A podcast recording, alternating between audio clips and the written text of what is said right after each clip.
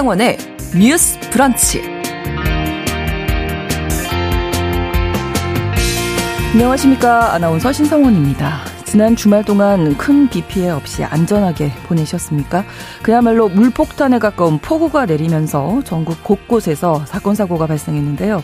중앙재난대책본부에 따르면 전국적으로 사망자와 실종자만 수십 명에 이르는 등 큰 인명피해가 발생했고요. 특히 청주 오송읍에서 발생한 궁평 지하차도 침수 사고 현장에서는 수색 작업이 진행되면서 안타까운 소식 계속 들리고 있습니다. 기록적인 폭우가 예고된 상황에서 하천 인근의 지하차도 통행을 통제하지 않았고 또 지하차도 침수 사고가 이번이 처음이 아니라서 천재가 아닌 인재라는 비판이 거센데요. 잠시 후 뉴스픽 시간 장맛비 피해 상황과 오송 사태 짚어보고요. 이어서 슬기로운 뉴스 생활에서는 장마철에 특히 지하시설에서의 행동 요령과 비 예보도 함께 전해드리겠습니다. 장맛비 소식 자세히 전해드리기 전에 첫 번째 뉴스픽에서는 노동시간과 쉼에 대한 이야기 나눠봅니다. 여러분은 일과 삶의 균형을 얼마나 잘 맞추면서 살아가고 계십니까?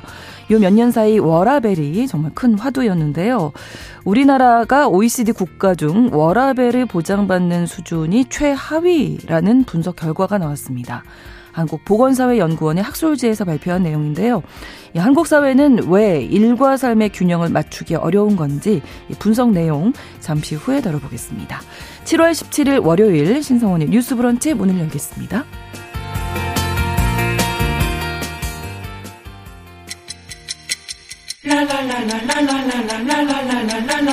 듣고 공감하고 진단합니다.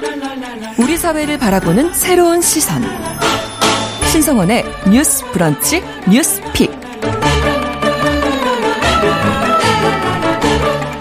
뉴스 브런치 청취자 여러분과 함께 소통하면서 만들어 갑니다. 실시간으로 유튜브로 생방송 보실 수 있고요.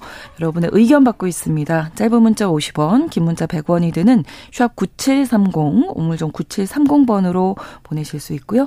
또 라디오와 콩 앱으로도 많이 참여해 주시기 바랍니다. 첫 번째 뉴스픽 한국인의 워라벨이 OECD 국가 중에서 최하위라는 분석 결과가 나왔는데요. 어, 먼저 이슬기 기자, 조으론 변호사 두 분과 함께하겠습니다. 어서 오십시오. 네, 반갑습니다. 자, 이 내용 먼저 이슬기 기자님이 좀 이 분석에 대해서 좀 말씀해 주실까요? 개요를? 네. 네. 한국 보건사회연구원 학술지인 보건사회 연구의 최근호에 실린 논문이고요. 네. 일생활 균형 시간 보장의 유형화라는 보고서입니다. 이제 말씀하신 것처럼 OECD 회원국 선진국들 가운데에서 네. 노동 시간과 가족 시간에 대한 주권, 그러니까 곧 선택권이 한국이 가장 낮은 그룹에 속했다는 건데요. 네. 내용을 보면 이제 한국의 노동 시간 주권 수준은 1점 만점에 0.11점이고요. 아. 31개국 중에서 끝에서 세 번째라고 네. 보시면 됩니다. 가족 시간 보장 수준도 0.37점을 기록했는데요. 이 수치는 이제 31개국 중에 20번째라고 보시면 됩니다. 네. 그러니까 월화 일과 삶이 얼마나 균형 있게 이루어지고 있는지를 본 건데 이 시간 주권이라는 게 중요하다면서요 워라벨에서? 네, 시간 주권이라고 하면 약간 생소하게 느끼실 예. 수 있는데 풀어서 얘기하면 시간 통제권이라고 음. 보면 돼요. 이제 개인이 이제 나 자신이 나의 생활 시간을 자유롭게 배분하고 조직할 권리를 말하는 거거든요. 네. 그래서 이 시간 주권이 보장이 된다고 하면 말씀하신 것처럼 그 워라벨 일과 음. 삶의 균형도 보장이 될 수가 있겠죠. 네. 그래서 이번 조사를 보면 연구진이 2021년 통계를 기준으로 자료 확보가 가능한 31개국의 시간, 시간 주권 보장 수준을 비교를 했습니다.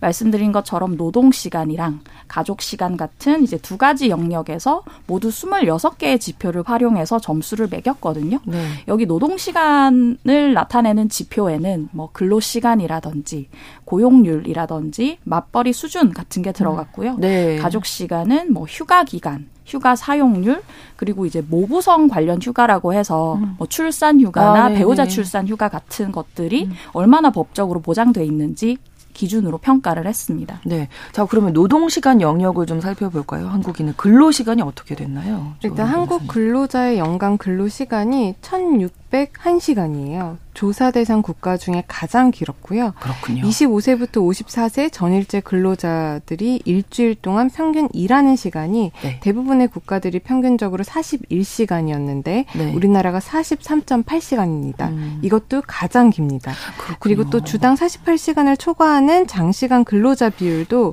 18.9%인데요. 이제 조사 국가 평균이 7.4%니까 네. 두배 이상을 웃돌면서 굉장히 우리가 가장 많다라고 할 수가 있고요. 네. 남성과 여성의 임금 격차도 31.1 포인트로 이제 평균이 11.5 포인트인데 우리나라는 31.1 포인트니까 거의 3배에 어, 육박해서 어, 이제 가장 높았다고 보여지고 있습니다. 네. 가족 시간, 뭐 여가 시간 이런 건 어떻게 되나요? 네, 우리나라가 이제 노동 분야에 있어서 OECD 국가 중에 굉장히 낮은 순위를 차지하고 있다면은 이제 네. 가족 시간은 어떠냐? 가족 시간도 좀 하위권이라고 생각을 하시면 될 것 같습니다. 일단 가족 시간 영역에서도 이제 0.37점으로 31개국 중에 20번째를 기록해서 이제 하위권이라고 볼 수가 있고요. 네. 휴가 길이는 좀 점수가 높았습니다. 0.93점이었는데 네. 휴가 사용률이 0.18점이에요. 그러니까 휴가 사용률이 뒤에서 네 번째인 아, 거예요. 아, 네. 그러니까 보장되어 있는 휴가는 꽤 길지만 실제로 사용하는 거는 못한다. 굉장히 할 수 없다라는 것이고 네. 또 한국인 노동자의 한국 하루 평균 여가 시간이 258분으로요. 31개국 중 한 29. 9 위 정도 굉장히 낮은 음. 등수에 머물렀다고 합니다. 네, 전체적으로 평가하면 다 이제 하위권인 네. 건데 일은 정말 많이 하는데 쉬는 시간 휴가는 좀 적다 이렇게 볼 수 있잖아요. 어떻게 좀 두 분 조사 결과 보셨는지. 네, 연구진이 이제 논문 쓴 걸 보면 이제 여러 31개국을 네 그룹으로 나눠 놨어요. 네. 이제 일 시간과 가족 시간에서 모두 점수가 높으면 1그룹이고 음. 일 시간은 일시간 영역에 대한 점수는 높지만 네. 가족이 낮으면 2그룹, 반대로 이제 일시간은 낮지만 가족 점수는 높으면 3그룹인데 네. 말씀드린 것처럼 한국은 둘 다 모두 낮아서 네. 4그룹으로 음. 평가가 됐고요. 이제 말씀드린 것처럼 1, 2, 3, 4그룹 중에 뒷 그룹으로 갈수록 시간에 대한 만족도도 낮고 네. 아까 변호사님 말씀하신 것처럼 여가 시간도 적다는 걸 알 수 있었고요. 그리고 이 보고서를 보면 그런 얘기를 하고 있습니다. 이제 우리가 무슨 출 학계 출산율이 낮다 이런 얘기를 하면서 가족 정책을 계속 해서 지원해야 된다 얘기를 하는데 네. 그것도 중요하지만 노동 시간 주권에 대한 것이 굉장히 중요하다. 음. 결과적으로는 노동 시간을 유연하게 활용을 할 수 있어야 네. 아이들을 키울 수 있는 시간이 보장되고 그렇죠. 내 삶의 영역에서 뭐 육아라든지 가족에 할애할 음. 수 있는 워라벨이 좋아진다는 얘기를 같이 그렇죠. 하고 있습니다. 네. 그러니까 우리나라가 지금 주 52시간제를 하고 있는데 음. 말씀하신 대로 시간 주권을 노동 정책에서도 그걸 좀 반영을 하면 좋은 거잖아요. 그런데 왜 이런 결과가 나왔다고 보시는지. 그러니까 아까 제가 우리나라에서 휴가 길이는 0.93점인데 네. 휴가 사용률이 0.18점이라고 네. 말씀드렸잖아요. 그러니까 법이나 이런 제도들은 어느 정도 우리나라가 음. 좀잘 구비가 되어 있다. 법적으로 보장되어 있는 휴가도 꽤 음. 높은 점수를 받을 정도로 보장이 되어 있는데 네. 실질적인 사용률이 굉장히 낮다. 그렇죠. 라는 얘기거든요. 실제로 직장 갑질 119 설문조사를 보면 20대 절반은 6일도 못 쉰다고 하고 있고요. 또 연차 15일이라는 게 직장인들에게는 남의 나라 얘기다라는 이야기도 있어요. 왜냐하면 15일이나 됐어요. 이렇게 질문하는 분들 많으실 것 같은데. 왜냐하면 네. 그 부분이 직장인들 80%가 연차 휴가를 지금 다 못 쓰고 그렇죠. 있다고 합니다. 네. 그리고 특히나 20대라든지 비정규직 그리고 5인 미만 소규모 사업장에서는 그렇죠. 연차 휴가를 사용하지 않는 네. 비율이 더 높기 때문에 이런 결과가 나오는 것이 아닐까 그렇게 생각을 합니다. 그러니까 전, 네, 변호사님 말씀에 음. 조금 첨언을 하자면 그 네. 직장갑질 119에서 나온 조사를 보면 네. 말씀하신 것처럼 직장인 10명 중에 8명은 15일을 사용하지 못하고 그리고 20대 직장인의 절반 이상 그러니까 사회 초년생이잖아요. 네. 이분들은 최근 1년간 연차 휴가를 6일 미만으로 썼다라고 아. 얘기하거든요. 356일 아. 중에 물론 주말이 있지만 연차 휴가가 오. 6일 미만이었다는 거잖아요. 그래서 이 조사 같은 경우는 지난 3월에 3일부터 9일부터 10일까지 전국 만 19세 이상 직장인 1000명을 대상으로 설문조사를 진행했고요. 네. 이제 그 여론조사 전문기관인 엠브레인 퍼블릭에서 의뢰를 해서 진행이 됐고 네. 표본 오차 95% 신뢰 수준의 플러스 마이너스 3.1% 포인트입니다. 네. 네. 그러니까 전체적으로 보면 일과 삶 우리가 얘기하는 워라밸이 좀 맞지 않았다. 일과 삶의 균형이 맞지 않기 때문에 사회적으로 뭐 여러 가지 문제들이 나오고 있는 거잖아요. 뭐 출산, 돌봄 저희가 많은 이야기 나눴던 그런 네. 부분일 텐데요. 이 부분 이번 논문에서도 네. 그런 부분을 지금 지적을 하고 있는데요. 네. 논문에서 내놓은 그런 주장에 따르면 네. 이제 한국이 2022년 합계 출산율이 0.78명으로 보고될 정도로 그 OECD 국가 중에서 굉장히 출산율이 낮는데 네. 그럼에도 불구하고 그 부분을 개선하기 위해서 일과 가족 을좀 양립할 수 있어 이런 음. 부분이 개선이 되는데 그런 부분이 아직까지도 굉장히 어려운 국가라는 평가를 받고 있다라고 결론을 내, 내렸습니다. 네. 이제 지금까지 출산율을 높이기 위해서 굉장히 여러 가지 정책들이 시도가 되고 있는데 그 부분이 어떻게 보면은 일의 영역이 아니라 가족 영역에 대해서만 접근을 시도하는 경향이 좀 있었기 때문에 네. 이것은 가족 시간을 위해서 가족 시간에 대한 정책이나 제도를 개선하는 것뿐만이 아니라 일에 대해서도 우리가 접근을 해야 결론적으로 그리고 궁극적으로 일과 가정이 서로 양립을 할 수 있고 가정에서 나아가 음. 일과 개인적인 삶의 영역이 네, 삶의 네. 밸런스를 맞춰지지 않을까 그런 지적을 계속하고 있습니다. 그 시간 주권이라고 아까 말씀을 해주셨는데 가족 시간 내가 뭐 따로 요 시간을 빼야지 뿐만이 시간이 아니라 일하는 시간도 내가 좀 배분을 하고 통제를 할 수 있어야 이게 워라벨이 좀 맞지 않느냐 이런 이야기가 되겠죠. 그렇죠. 이제 임산부, 임신부들이 네. 사실 유형근로제 많이 활용하고 싶어 하는데 네. 이제 법적으로도 쓸 수 있다고 하지만 실제 사업장에서 쓰지 못하는 어렵죠. 경우가 굉장히 많고 그것 때문에 임신하기가 눈치 보인다는 말까지 음. 나오잖아요. 이게 다 같은 맥락이라는 생각이 드는 게 아까 변호사님께서 이제 OECD 가입국들 가운데 우리나라가 주어진 그 휴가의 법정 일수 자체는 길지만 휴가 사용률이 떨어지고 있단 음. 말이에요. 그러니까 결과적으로는 이제 상사나 직장 대표는 가깝고 법은 멀리 있는 느낌이 드는 거예요.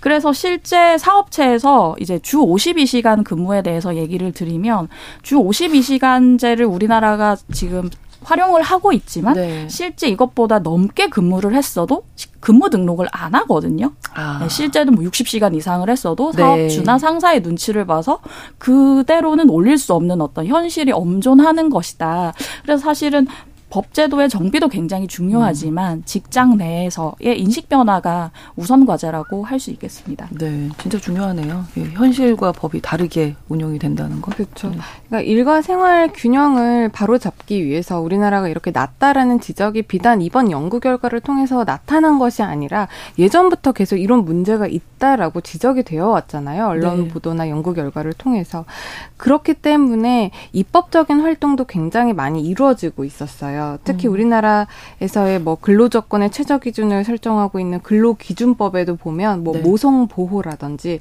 근로시간 유연화 제도 이런 것들이 있고요. 네. 또 남녀 고용 평등법 보면은 그런 뭐 출산 전후에 그런 휴가 급여 이런 것들을 규정을 하고 있고 또 배우자 출산 휴가라든지 뭐 난임 치료 휴가 이런 제도도 있고 또 고용보험법에 보면은 또 여러 가지 급여에 대해서 규정을 하고 있고 또 가족 친화 사회 환경의 조선 촉진에 관한 법률에서도 이런 국민의 삶의 질 향상 그리고 가족 친화 사회 환경을 조성하도록 하는 이런 음. 여러 가지 법들은 지금 만들어져 있습니다. 네. 근데 그럼에도 불구하고 어떻게 보면 이렇게 법이 많은 게 좋다라고 보여지기도 하지만 법이 많은데 제대로 이루어지지 않 않고 있다라는 거는 어떻게 보면은 많은 법들이 서로 유기적으로 잘 작동하지 음. 않고 있다라고 그렇죠. 볼 수가 있거든요. 네네. 네. 그렇기 때문에 뜨문뜨문 이 법에 조금 저 법에 조금 있는 음. 것도 중요하겠지만은 좀 더 통일적인 체계적인 네. 모성 보호라든지 여러 가지 일과 가정의 밸런스를 맞출 수 있는 그런 체계적인 작업도 한번 손을 봐야 될 시점이 아닌가 그런 네. 생각이 듭니다. 말씀하신 대로 또 인식 변화도 그 현실적으로 아까 임신하기 눈치 보인다고 네. 그렇게는 안 돼야 되지 않겠습니까? 그렇죠. 네. 근데 그렇게 되는 게 현실일 수밖에 없는 것 같아요. 그러니까요. 왜냐하면 사업 사업장에서도 사실 인원 한 명이 빠지고 대체 인력을 투입한다고 음. 해서 그 일이 바로 원활하게 돌아가지는 사실 않거든요. 네, 네. 왜냐하면 아무래도 숙달된 근로자들이 계속 일을 하는 음. 것이 효율적으로도 더 좋긴 할 텐데 그런 부분이 있다 보니까 법에서는 육아휴직 최대한 보장을 하고 있고 출산휴가 최대한 보장을 하고 있어도 네. 법에서는 되지만 내 옆에 있는 상사, 내가 매일 봐야 되는 음. 동료들의 눈치가 보여서 그러지 못하고 그렇죠. 있는 것이 현실이기 때문에 이 부분에 대한 개선도 인식 개선뿐만 아니라 이런 네. 부분을 어떻게 또 채워 넣을 수 그렇죠. 있는가 그런 음. 것들을 이제 정부 차원이나 아니면 사업장에서도 고민을 해봐야 될 부분이 아닌가 싶습니다. 네. 또 한 가지가 이제 정부가 지난 3월이었죠. 노동시간 개편하면서 지금 뭐 52시간제에서 최대 69시간까지 늘리는 개편안 내놨다가 이제 비판이 있으니까 보완하기로 했는데 지금 이제 한 몇 달 지났거든요. 근데 아무 얘기가 없네요. 아마 윤석열 정부 들어서 가장 뜨거웠던 사안이 네, 아닌가 네. 생각이 되는데요. 아마 하반기부터는 좀 본격적으로 논의가 음. 될 전망으로 보입니다. 왜냐하면 얼마 전에 이제 지난 4일에 정부가 하반기 경제정책 방향 얘기하면서 근로시간 개편에 관한 추진 의지를 재차 밝히기도 했고요. 그리고 이제 정부가 지금은 그 의견 수렴을 계속 해서 하고 있는 상황이에요. 그래서 지난 5월부터 국민 6천 명 대상으로 설문조사와 심층 면접을 실시를 하고 있고요. 네. 아마 조사는 다음 달 정도에 완료가 될 것으로 보이고 그 이후에 근로시간 개편 보완 방안이 나올 것으로 보입니다. 또 이것 관련해서 이정식 고용노동부 장관이 지난 4월에 이제 실 근로시간을 줄일 수 있는 방법을 찾겠다. 9월 정기국회에서 보완된 입법이 논의될 수 있도록 최선을 다하겠다. 네. 밝힌 바도 있어서 하반기가 주목이 되는 상황입니다. 그렇습니다. 2081번은 한편으로 우리 한국 사람들이 어떻게 보면 일 중독자들인 아, 것 네. 같습니다. 쉬려고 할 때도 뭐 쉬는 것도 그렇게 마음이 편하지는 않은데 나도 모르게 몸에 배인 습관 또 뭐 정부의 노동 시간에 대한 기조 이런 것들이 한 몫을 하는 것 같습니다. 쉬고 싶을 때 정말 잘 쉴 수 있는 그날이 언젠가는 올 수 있도록 오늘도 열심히 일하고 있습니다. 이렇게 남겨주셨거든요. 여, 여전히 오늘도 열심히 일하고 계시는 거군요. 마지막 문장이 네. 심금을 울리는데요. 그 3월에 노동시간 이제 주 최대 69시간 얘기가 나왔을 음. 때 외신에서 어떻게 보도를 했냐면 한국에는 과로사라는 것이 있다고 하면서 과로사를 영어 스펠링으로 표기를 했어요. G W A 아, R S A 이제 고유명사군요. 그, 네. 물론 이제 외국에서도 과로에 의한 사망이 음. 있겠지만 그 고유명사로 지칭을 할 만큼 한국의 어떤 특 특이한 현상이라고 본 것이고요. 그 말을 좀 반박하기가 어려운 게 이번 설문조사에서 그렇죠. 일시간 주권 모두가 네. 떨어지는 것으로 나왔잖아요. 네. 이런 현실이 계속 엄존하는데 아까 말씀드린 것처럼 인식 개선 중요한데 네. 인식 개선을 하기 위해서는 뭐 정부에서 캠페인도 해야겠고 여러 가지 음. 방편을 써야겠지만 지금 하고 있는 법 집행이 제대로 되고 있는지를 계속해서 점검을 해야 되고 그렇죠. 네, 네. 관로에 관련해서 근로감독 신고센터라든지 음. 모부성 휴가 잘 지키고 있는지 이런 것을 계속해서 사업장을 들여다보고 좀 이렇게 푸시하는 움직임이 음. 필요하겠다는 말씀을 드리고 싶습니다. 네, 조은근 네, 지금 있는 법을 잘 지키는지 제대로 파악하고 그 감시하는 게 중요하다라는 말씀에 절대적으로 공감을 하고요. 거기에서 더 나아가서 지금 우리나라가 일이나 뭐 생활 균형을 맞추기 위한 그런 정책들이 굉장히 저출산 문제를 제고시키기 위한 부분에 너무 초점이 맞춰져 음. 있는 게 아닌가 싶어요. 그러다 보니까 대상을 봐도 여성 근로자에 한정해서 네. 뭔가 출산, 육아 이런 부분에만 너무 집중해서 있는데 사실 아까도 말씀을 하셨지만 모성도 있지만 지금 부성 혼자 돌보는 그렇죠. 아, 아빠들도 굉장히 많은 상황이거든요. 음, 근데 그분들이 사실 육아휴직을 쓴다는 게 굉장히 쉽지 않은 상황이라고 해요. 음. 그 아빠들의 육아휴직 법적으로 우리나라가 OECD 국가 중에 정말 잘 되어 음. 있는 음. 나라 중에 한 국가임에도 불구하고 실질 사용률이 굉장히 떨어지다 보니까 그런 부분에 대해서도 우리가 다시 한번 생각을 해봐야 될 것 같고요. 네. 꼭 이렇게 육아휴직이나 출산 전후 휴가 여기에만 치중하지 말고 요즘은 또 가족 구성원을 돌봐야 되는 돌봄 휴가라든지 한다든지 그렇죠. 그런 부분에 대해서도 우리가 한 번 더 생각을 해봐야 되지 않을까 싶습니다. 네, 첫 번째 뉴스픽 우리 한국인의 워라벨이 OECD 꼴찌였다. 이 내용 다시 한번 좀 짚어봤고요. 두 번째 뉴스픽으로 넘어가겠습니다. 지난 주말에 그야말로 엄청난 폭우가 내려서 어, 많은 비 피해 상황이 있는데 어, 현재까지 중대본에서 파악한 전국 비 피해 상황 이설기 기자님 먼저 좀 정리를 해주실까요? 네, 기록적인 폭우가 이어지면서 전국 곳곳에서 크고 작은 피해가 이어지고 있는데요. 네. 이제 오늘 오전 6시 기준으로 네. 중대본 음. 보고를 말씀드리면 이제 지난 9일부터 내린 비로 39명이 사망을 음. 했고요. 9명이 실종된 것으로 집계됐습니다. 네. 부상자가 34명이고요. 근데 중대본 집계 이후에도 지금 계속해서 이제 사망자 얘기가 나오고 있는데 방금 전에 오전 11시 기준이 발표가 됐는데 네. 폭우 사망자 1명이 더 늘었어요. 40명, 실종자 9명 이렇게 발표가 나왔네요. 네. 네. 그래서 이제 많이들 이제 뉴스에서 보셨을 음. 사고는 청주 오송 네, 네. 금평 지하차도에서 일어난 그렇죠. 사고고 이제 10여 대의 차량이 침수되는 사고가 발생을 했고요. 또한 이제 경북 북부 지방이죠. 예천, 영주, 봉화에서 산사태가 잇따라 나오면서 네. 인명 피해가 나오고 있고 이 비가 정말 기록적인 이유가 이제 한국에서 장맛비로 이렇게 큰 인명 피해가 발생한 건 12년 만입니다. 네. 2011년에 서울에서 우면산 산사태가 네, 일어나서 네. 많이들 놀라셨던 경험이 있는데 그 이후로 이제 장맛비에 의한 이런 대규모 인명 피해는 12년 만.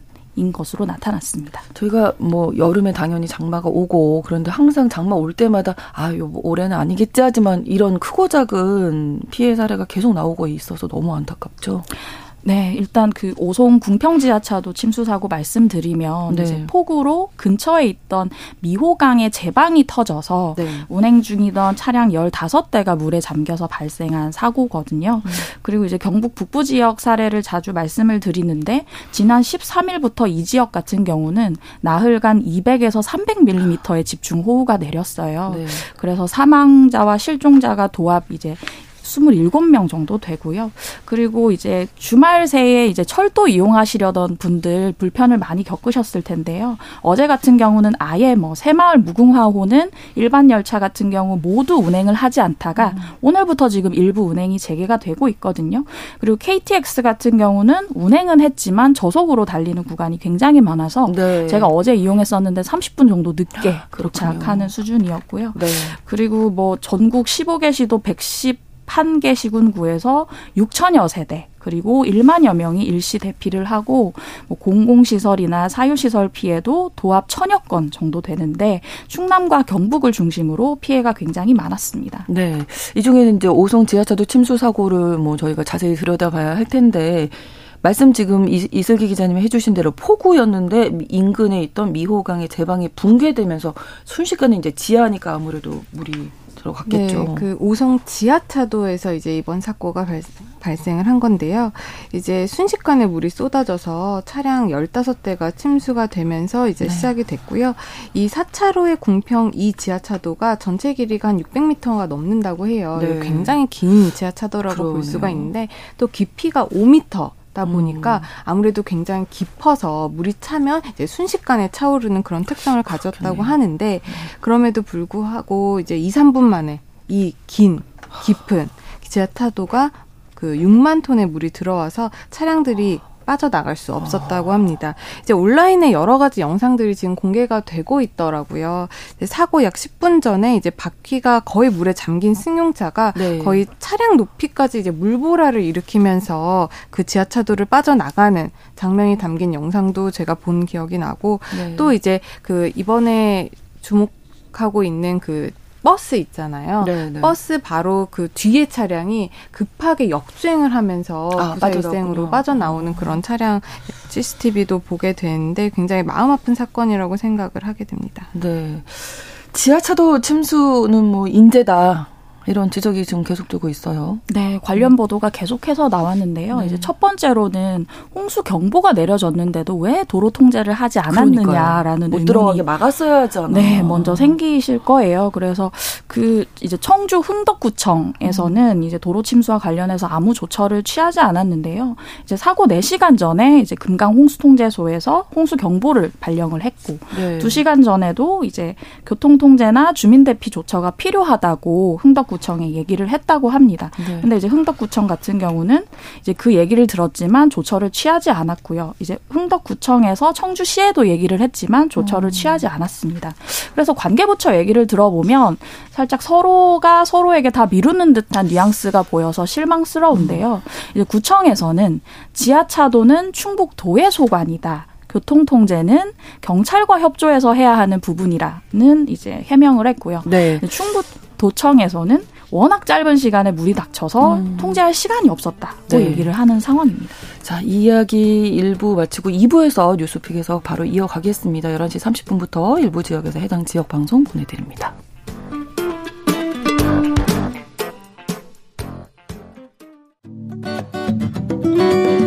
여러분은 지금 KBS 1라디오 신성원의 뉴스 브런치를 함께하고 계십니다. 중대본 발표 11시 기준으로 폭우로 인한 사망자가 40명, 실종자 9, 명으로 집계가 되고 있는데요. 지금 이제 오송 지하차도 사고에 대해서 말씀드리고 있었는데 그러니까 이 4시간 전에 사고 발생 4시간 전에 이미 홍수 경보가 발령이 돼 있었으면 좀 예방할 수 있지 않았을까 이런 뭐 생각을 하게 되죠. 네.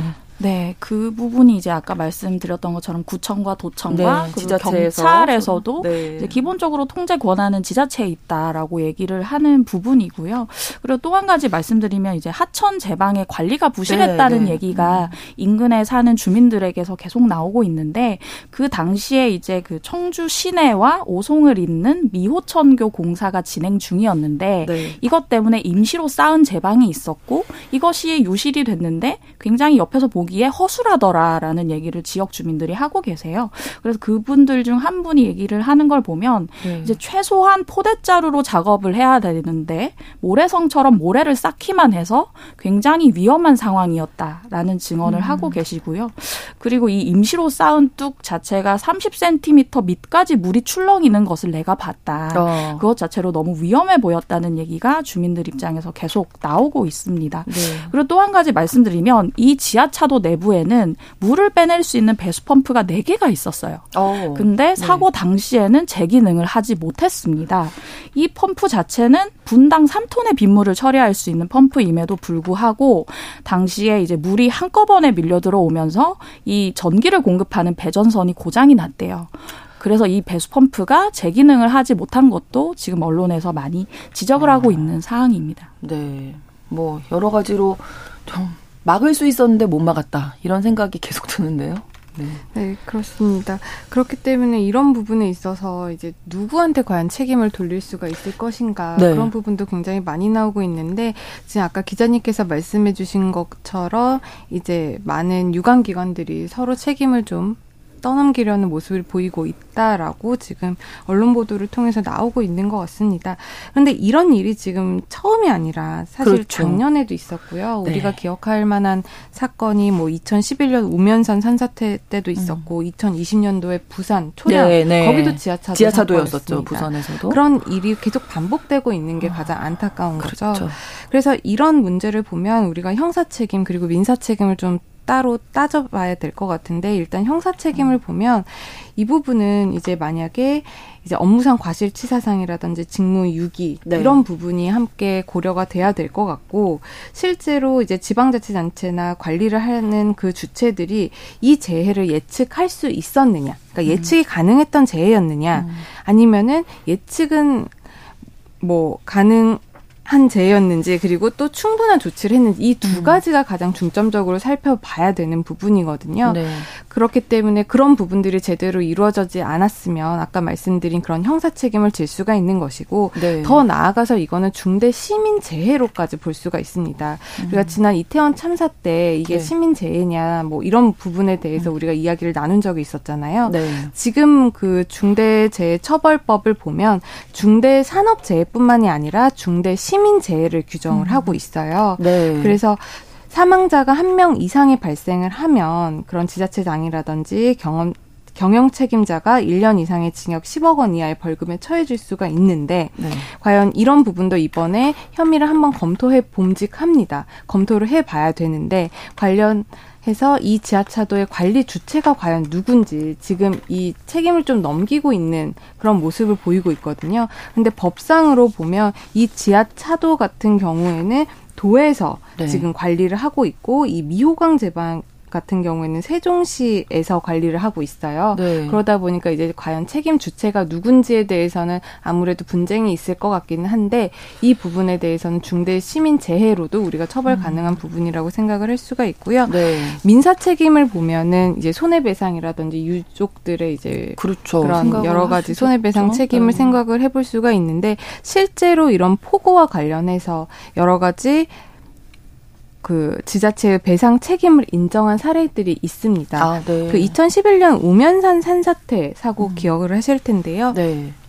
당시 사망자 유족들이 서초구를 상대로 낸 그 소송에서 서초구가 즉시 경보를 발령을 하고 위험 지역 주민들에게 대피하도록 지시를 한 의무가 있었는데 네. 이를 이행하지 않았다라고 음. 하면서 서초구의 배상 책임을 인정했던 음. 사례가 있거든요.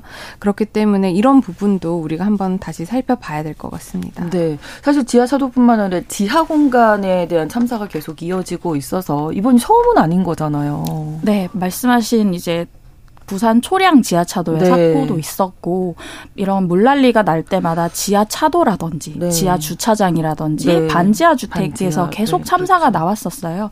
이제 2020년 부산 동구 초량 지하차도 사건 같은 경우는 네. 이제 차량이 침수되면서 3명이 사망을 했고요. 이제 시간당 최대 80mm의 비가 쏟아지면서 차량 7대가 고립돼서 발생한 사고거든요. 그리고 2014년에는 부산 동래구에서 또 지하차도에서 두 명이 사망하는 사건이 음. 있었고 지난해 9월에는 태풍 흰남노가 대단했잖아요. 네. 그 당시에 경북 포항에서 아파트 지하 주차장에 차를 빼러 갔던 7명이 사망하는 사고가 있었고요. 또 지난해 8월에 서울 관악구의 반지하 주택에서 일가족 3명이 폭우로 사망한 사건도 있었습니다. 네. 과연 막을 방법은 없는 건지 우리가 여름에는 비 많이 오는 거 항상 겪는 일인데 소일고 외양간을 도대체 몇 번을 해야 되는 건지 이런 생각하게 되거든요. 사실 이런 참사가 계속 반복되다 보니까 차단기 설치라든지 네. 배수 펌프라든지 이런 것들이 관련 법령에 의해서 계속 이제 추가가 음. 되고 이제 제도적으로는 바뀌고 있어요. 네. 이번에 사고가 난 이 제방 근처에서도 그런 차단기가 올해 하반기 정도에는 이제 세워질 것으로 예상이 되고 있었다고 합니다. 그러니까 계획 중이었다고 하는데 그 네. 전에 이런 일이 발생한 것이 굉장히 안타깝 안타까운 거죠. 네. 그런데 이런 시스템적인 문제뿐만이 아니라 네. 이번에도 아까도 말씀을 드렸지만 사실 여러 가지 사인들이 있었고 그렇죠. 홍수 경보도 있었고 네. 여러 가지 신고도 있었고 지금 음. 언론 보도를 통해서 나오고 있는데 제대로 이 부분에 대해서 관리할 컨트롤 타워가 음. 제대로 있지 않았다라는 게 저는 가장 큰 원인이었다라고 네. 생각을 하거든요. 지금 중대본 같은 경우에도 이런 홍수나 산사태 관련해서 음. 여러 가지 권한을 가지고 지 자체에 그것을 알리고 대책 마련을 촉구를 할 수가 있는데 지자체에서는 그런 업무를 받았을 때 네. 이것을 제대로 어떤 예측을 하고 대처를 할 수 있는 능력이 아직까지도 떨어지기 때문에 음. 이런 문제가 생긴 거거든요. 그리고 또그 강이 불어나서 이제 홍수가 나서 지하차도가 침수가 되면 네. 강을 관리하는 주체와 지하차도를 관리하는 주체가 지금 법적으로는 구분이 되어 있기 때문에 음. 서로의 가 누구의 책임인지 네, 이런 네. 부분을 또 다투다가 또 이런 사고가 나고 이런 부분들에. 대해서 좀 컨트롤 타워를 제대로 이제 좀 일률적으로 줄을 세워 가지고 시스템이 유기적으로 작동하는 게 가장 중요한 급선무가 아닐까 싶습니다. 네. 예슬기 기자님. 네, 전적으로 동의하고요. 네. 컨트롤 타워 말씀을 드릴 때마다 그러면 정부 조직을 계속해서 만들어야 되나 이런 생각도 들지만 그럼에도 네. 불구하고 네. 말씀드릴 수밖에 네. 없는 건 네, 기록적인 재난이기도 하고요. 그리고 이번 사태를 보시면 골든 타임이 무려 세 번 정도 있었다고 보시면 되거든요. 음. 오송 지하차도 건에 한해서 왜냐하면 그 사고 시각 4 시간 전에 홍수 경보가 났고요. 있었으면 일단 처음에 그렇죠. 그리고 2 시간 전에 통제소에서 이제 음. 위험 수위다, 심각 수위라고 음. 또 통지 통지를 했었고요. 또 1시간 전에 인근 주민이 제 방이 유실됐다고 신고까지 하셨어요. 119에. 그러면 그 세 가지 징후에 대해서 조금만 더 관심을 기울이고 어떤 책임 있는 관리자가 이 상황에서는 어디가 어떻게 움직여야 된다라는 그런 지침이 내려왔으면 그렇죠. 이런 사고는 일어나지 않았을 거잖아요. 그래서 이게 한국 같은 경우는 이제 중대본에서 관련 재난 사항을 총 지휘하고 한다고는 하지만 이제 세부적인 영역에 대해서는 지자체 판단에 맡기고 있거든요. 근데 이런 사고가 일어날 때마다 과연 지자체의 직원들이 이걸 판단할 수 있는 역량을 가지고 있는가, 안전이나 재난에 관한 이런 어떤 교육이 제대로 된 인원인가에 대한 좀 고민이 생기는데 그런 부분에 대한 교육과 더불어서 말씀하신 그런 유기적인 시스템을 확립하는 일이 급선무일 것 같습니다. 네, 유기적인 시스템 관련해서 한 가지 더 말씀드리고 싶은 게 데이터들은 각각 그 책임 있는 단체 중대본이면 중대본, 네. 지자체면 지자체 업체에서 다 정보를 갖고 있는데 이것들이 서로 굉장히 교류가 되고 있는지부터 따져봐야 될 것 같아요. 음. 이런 정보들이 교류가 되고 있어서 위험 징후를 어디에서라도 파악을 했으면 그렇죠. 서로 네. 소통이 되고 했으면 음. 이걸 막을 수 있었던 사고라고 저는 생각을 하거든요. 음. 그렇기 때문에 있는 데이터를 가지고 충분히 활용을 할 수 있는 그런 컨트롤 타워 유기적인 체제를 돌릴 수 있는 그런 시스템이 정비돼야 되지 않을까도 싶습니다. 네, 내년에는 이런 뉴스 안 전해드리고 싶습니다. 정말. 네. 비 피해 예방하기 위한 안전 행동 요령 또 이번 장맛비 예보를 슬기로운 뉴스 생활에서 잠시 후에 또 어, 짚어드립니다. 계속 청취해 주시고요. 이슬기 기자 조을원 변호사와 월요일에 뉴스픽 마무리하겠습니다. 고맙습니다. 감사합니다. 감사합니다. 신성원의 뉴스 브런치는 여러분과 함께합니다. 짧은 문자 50원, 긴 문자 100원이들은 샵 9730. 무료인 콩앱과 일라디오 유튜브를 통해 참여해주세요. 장맛비 피해 관련 이야기 계속 이어가겠습니다. 슬기로운 뉴스 생활 서울신문 곽소영 기자와 함께합니다. 어서 오세요. 안녕하세요. 예, 앞서서도 말씀 나눴지만 이제 오송 지하차도 침수 사고로 지하 공간 참변에 대한 공포가 커지고 있습니다. 자, 이런 경우에 비가 오면 지하 공간에서 어떻게 해야 하나는 하나요? 네, 앞서 뉴스픽에서 얘기 나누셨던 것처럼 오송읍 궁편 지하차도 참변 당시에요. 네. 6만 톤의 물이 불과 2분여 만에 지하차도에 가득 찼거든요. 네. 그리고 지하차도는 침수 됐을 때 공기가 남아있는 공간, 그러니까 에어포켓이 생기기 어려운 구조라서요. 네. 침수 위험이 있을 경우에는 무조건 대피부터 하시는 게 중요합니다. 네. 먼저 호우특보가 내려진 상황이라면 가급적이면 지하차도를 우회하는 경로를 선택하시는 게 가장 좋고요. 네. 불가피하게 지하차도를 이용하게 될 경우에는요. 만일의 상황에 대비해서 유사시에 탈출을 할 수 있도록 차량 창문이나 썰루프를 열어둔 채로 음. 지하차도를 통과하시는 게 좋습니다. 이미 지하차도에 있는 상황에서 막 비가 들이칠 수도 있잖아요. 그렇죠. 아까 2분 만에 물이 가득 찼었다고 네. 했잖아요. 그러니까 지하차도에 이미 진입을 했는데 바닥부터 물이 차오르고 있는 게 확인이 된다. 네. 그러면 차량을 몰아서 빠져나오겠다는 생각은 하지 마시고요. 아. 일단 물이 차오르는 게 확인되는 그 즉시 차량을 버리고 신속하게 몸만 빠져나와서 대피를 하셔야 합니다. 네.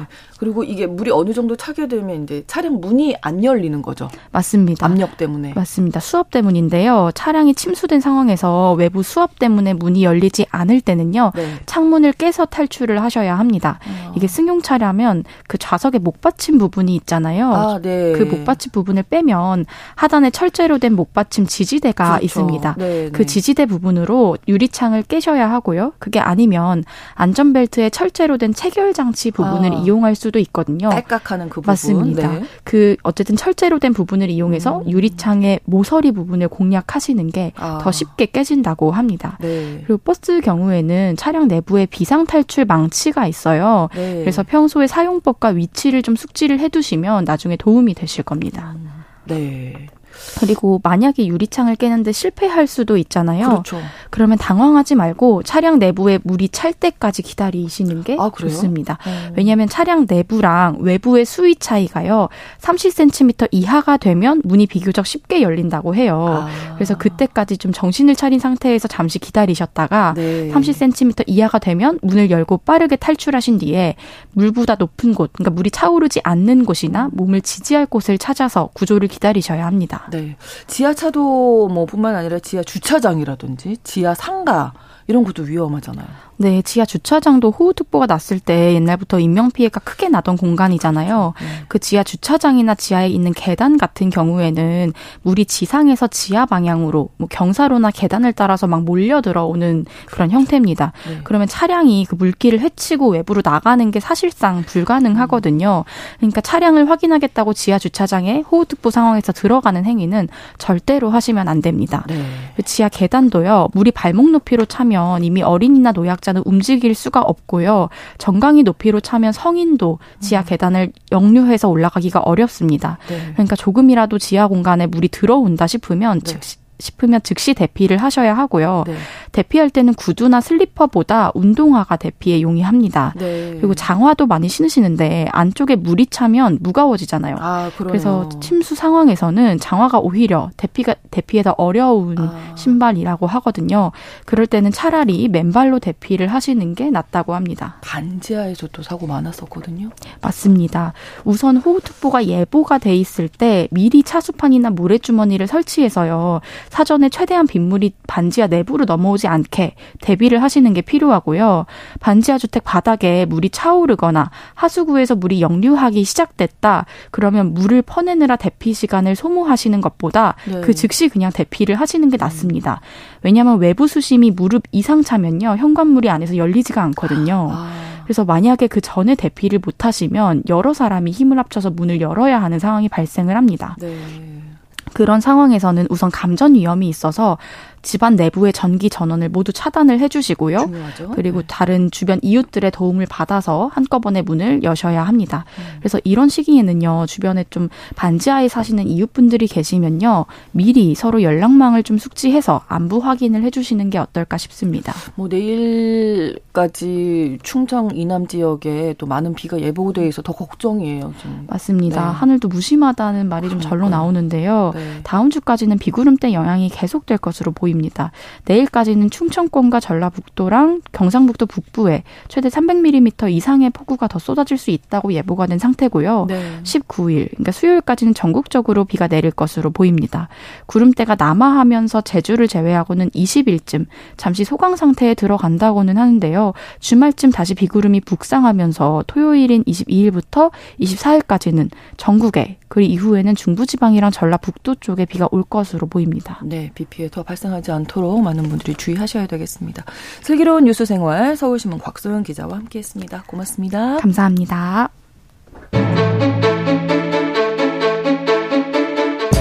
오늘날 주목해야 할 글로벌 이슈 뉴스 브런치 더 국제 라이브.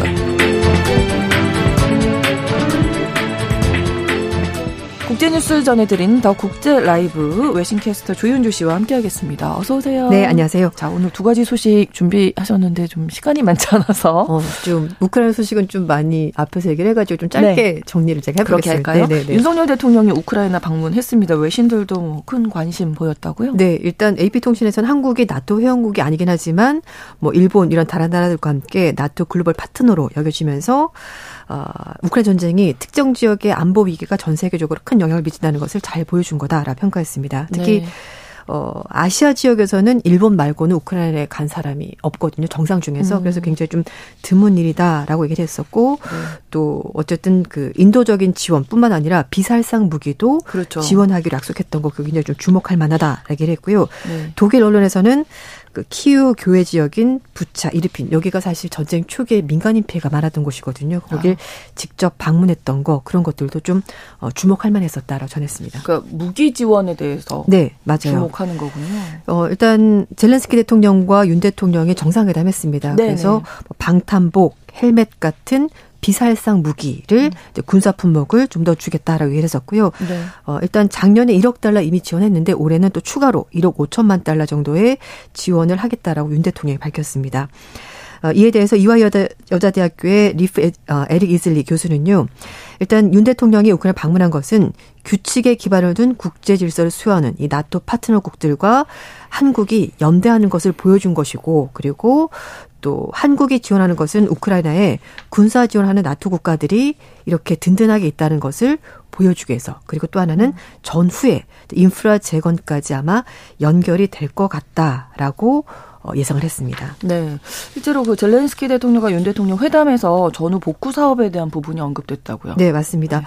거의 한 1시간 반 정도 회담이 음, 진행이 됐었고요. 네. 그리고 윤 대통령이 얘기를 한 것이 어, 한국이 과거 6.25 전쟁이 끝나고 나서 그 엄청난 상처를 극복하고 나서 정말 부강한 나라가 됐다라고 말하면서 지금의 우크라이나 상황이 70년 전에 한국 전쟁과 비슷한 것 같다라고 음. 말하면서 전쟁이 끝나고 나서 이제 어 복구하는데 얼마나 많은 노력과 음, 그렇죠. 또 지원이 필요한지를 얘기를 하면서 어 한국 우크라이나 회복센터 건설에 참여해줬으면 좋겠다라고 젤렌스키 대통령 입장을 밝혔고요. 그러면서 뭐 병원이나 유치원, 인프라 건설 이런 것들을 어, 새롭게 짓는데 프로그램이 있고 거기에 한국이 좀 지원해줬으면 음. 좋겠다라고 밝혔습니다. 네. 어, 그리고 제레스키 대통령은 한국이 안보 분야 지원을 하면서 뿐만 아니라 정치적으로 인도적으로 앞으로 계속 지원을 해줬으면 좋겠다라고 입장을 밝혔습니다. 네. 음, 어쨌든 전반적으로 봤었을 때 한국이 지원하는 거에 대해서 젤렌스키 대통령이 음. 상당히 관심이 많은 것 같습니다. 네, 반면에 바이든 대통령이 나토 회의에서 우크라이나에 대한 지원을 지속하겠다 네. 이런 입장 계속 밝혔다고요. 음, 일단 전쟁이 쉽게 끝날 것 같지는 않다고 미국도 보는 것 같습니다. 그래서 이제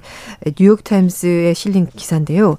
바이든 대통령이 우크라이나 전쟁이 아무리 길어지더라도 미국이 흔들리지 않고 계속해서 지원하겠다 입장을 밝혔다고 밝혔습니다. 네. 바이든 대통령 역시 나토 정상회담에 참석을 했고요. 그 벨라루스에 있는 빌뉴스 대학에서 연설하면서 네. 우크라이나 전쟁을 냉전 시대와 비교를 했습니다. 그래서 지금은 민주주의 어, 전체주의와의 싸움이다. 이렇게 얘기를 하면서 민주주의를 지켜야 된다라고 얘기를 했습니다. 그래서, 어, 앞으로 몇 년 동안 전쟁이 이어질 수 있을지도 모르는데 거기에 대해서 나토 동맹국들도 어, 대비를 하는 것이 좋겠다. 물론 미국도 마찬가지다라고 얘기를 했고요. 그러면서 푸틴 대통령과의 싸움에 대해서 어, 푸틴 대통령이 잘못 판단해서 이 전쟁을 혼자 독자적으로 진행한 거고 나토가 끝까지 우크라이나 지키기 위해서 계속 지원하겠다라고 약속을 했습니다. 네. 음. 자, 여기까지 할까요? 네. 또 소식은. 네. 판다 소식을 준비하셔서 요즘에 뭐 인터넷에서 가장 핫한 주인공이죠. 그 네. 푸바오의 쌍둥이 동생들이 태어났어요. 네. 그러니까, 어, 우리나라 놀이공원에 러바오와 아이바오가 있는데, 이 부부입니다. 예, 부부고 아이가 푸바오였는데 얘, 얘 동생들 네. 쌍둥이가 태어났잖아요. 네, 가계도를 싹 정리해 주셨습니다. 예. 맞습니다. 네. 저도 많이 봤거든요. 근데 네. 중국에서 아주 관심이 높다면서요. 맞습니다. 러바오, 아이바오가 아, 암컷 새끼 두 마리를 7일날 음. 낳았고요. 그러자 이제 중국 외교부가 축하 메시지까지 보내면서 정말 오, 큰 관심을 그렇군요. 보였습니다. 음. 왕원빈 중국 외교부 대변인이 정례 브리핑에서 어, 판단은 중국의 국보다 그리고 중국과 외국의 우호 어, 교류를 촉진하는 사절이다 이렇게 표현하면서 네. 아이바오의 첫 새끼 판다 푸바오는 푸바오. 예, 네. 한국 사람들로부터 정말 깊은 사랑을 받고 있고 새로 태어난 판다 새끼들은 언니 푸바오처럼 중국과 한국 이 두 나라의 국민의 우호적인 감정을 증진하는데 긍정적인 역할을 해줬으면 좋겠다. 이렇게 판다에게 당부말까지 남겼는데요. 네. 주한 중국 대사관도 위챗 공식 계정을 통해서 푸바오, 내가 언니가 됐어요. 이런 글을 올렸습니다. 그래서 네. 어, 판다의 건강 상태, 임신 과정 이런 걸 자세하게 소개를 했고요. 중국 매체들도 중국 대사관, 중국 외교부 브리핑을 통해서 네. 관련 기사 계속해서 내보내고 있습니다. 심지어 CCTV는 쌍둥이 판다의 탄생 과정을 자세히 소개하면서 오. 출산 전으로 이뤄진 한국과 중국의 협력을 아주 비중 있게 다뤘고요. 또 누리꾼들 사이에서 한국의 사육사들에 대해서 정말 감사하다 이런 어, 얘기도 계속 그렇군요. 올라오고 있다고 전하고 있습니다. 그러니까 중국이 판다를 외교에 그동안 많이 활용을 해왔잖아요. 네, 맞습니다. 음, 일단 좀 과거로 올라가게 되는데요. 네. 처음에는 1941년 어, 중국에만 있는 진짜 희귀 동물 판다가 장제스 국민원 총통이 중국을 지원해준 미국의 감사 표시로 처음에 이제 판다를 음. 기증하면서 시작이 된 거고 그 다음에 냉전 시대인 1972년에 리처드 닉슨 미국 대통령이 중국을 방문했을 때 한 쌍의 판다가 미국에 이제 선물로 건네지면서 그때부터 이제 본격적으로 판다 외교가 시작이 된 겁니다.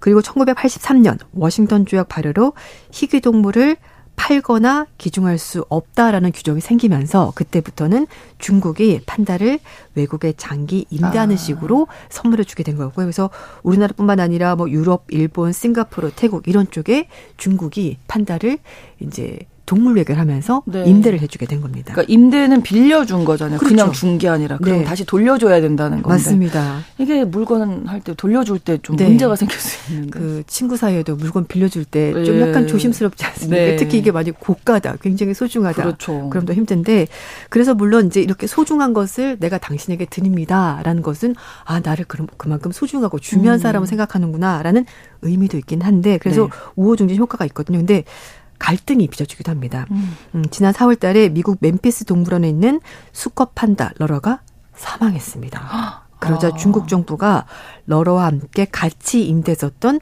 암컷 야야를 조기 송환 데려가 버렸습니다. 어. 러러가 사망한 것은 도대체 어떻게 관리를 했길래 판다가 사망했냐 죽었냐라고 말하면서 어, 중국인들의 반미 감정이 좀 심화되는 일까지 있었고요. 그래서 아, 판다를 해외 임대하는 것 하지 말자라는 얘기까지 나왔었다고 합니다. 음. 그래서 이 기간 동안에 중국 네티즌 사이에서는 또 상대적으로 네. 한국에서는 푸바오가 얼마나 잘 지내냐 이제 이런 거 이제 얘기를 하고 있고 네. 또 일본의 샹샹도 해외에서 판다를 잘 돌보는 사례로 꼽히게 됐습니다. 네. 이게 소중한 만큼 사육이 굉장히 힘들다고 해요. 일단 그럴 것 같아요. 음. 아시다시피 대나무 먹잖아요. 대나무. 네. 네. 그러니까 이거를 싱싱한 대나무를 계속 공급하는 것, 그것도 만만치가 않고 아. 또 빌려준 거잖아요. 그러니까 네. 임대료를 네. 줘야 됩니다. 중국 측에. 아. 그래서 1년에 임대료가 100만 달러 우선으로 아. 12억 8천만 원. 한 해에? 한 해. 아. 네. 우리나라도 이 정도 돈이면 어, 굉장히 좋다고요. 네, 그래서 네. 어 2021년에 영국 에딘버러 동물원에서 음. 11년간 길러왔었던 판다 부부 양광 텐텐을 중국으로 이제 돌려보낸다라고 하고요. 이때는 왜 그랬냐면은 코로나19 기간 동안에 이제 동물에 다 문을 닫았잖아요. 아, 그러다 그렇죠. 보니까 경영 상황이 좋지 않았고 말씀인 것처럼 임대료에다가 사육비가 너무 많이 들어서 영국 같은 경우는 그냥 자발적으로 돌려드리겠습니다. 라고 한 겁니다. 어, 중국에서는 코로나19 3년 동안 세계 각국의 판다 반환 비롯해서 네. 이제 올해 들어서 이렇게 진행이 되고 있는데 어, 일본에서 샹샹이 이제 태어난 판다 4마리가 중국으로 반환됐고요. 또 네. 영국과 프랑스도 태어난 판다들을 이번 달 중순 중국으로 돌려준다고 합니다. 근데 푸바오 지금 이렇게 인기 있는데 음. 중국 다시 가야 되는 네. 거예요? 그러니까 기간이 정해져 있어요. 어, 그러니까 언제 가임기가 되면은 가야 되는데요. 아. 푸바오가 2020년생이거든요. 네. 그러니까 내년 2024년이 되면 4살이 되고 네. 그러니까 번식이 가능하기 때문에 그때부터는 이제 아. 중국에 가서 번식을 해야 됩니다. 어, 왜 그러냐면은 음, 판다는 1년에 딱 한 번 임신할 수 있고요. 아. 그것도 3월 달에서 4월 달 사이. 기간 정해져 네, 그리고 아. 하루에서 사흘 동안 배란기입니다. 그러니까 확률이 너무너무 낮은 아, 거죠. 그러네요. 네, 그래서 고기계는 이제 돌아가야 되고 특히 암컷은 다섯 살부터 여섯 살까지, 수컷은 여섯, 일곱 살까지 짝짓기 가능하다고 하니까 네. 임신 기간이 너무 짧은 거죠. 그래서 네. 중국을 돌아가서 임신을 하게 되고 또 하나 판다에 대한 모든 소유권은 중국 중국이. 정부가 아. 가지고 있습니다. 그렇기 때문에 중국으로 돌 수밖에 없는데 물론 사랑스러운 동물이긴 합니다만 키위가 너무 까다롭고 음. 그리고 또 동물 입장에서는 과연 고향 떠나서 다른 나라 사는 게 좋을까? 저는 약간 그런, 그런 생각도. 들기도 하고 물론 사람들이 좋아해서 예쁘긴 한데요. 좀 네. 그런 여러 가지 생각이 들게 하는 동물 외교인 것 같습니다. 그렇습니다. 네. 조윤주 외신캐스터와 함께했습니다. 고맙습니다. 네, 감사합니다. 내일까지 충청 남부지방에 최대 250mm의 비 예보가 있습니다. 안전하게 보내시고요. 뉴스브런치 내일 다시 오겠습니다. 고맙습니다.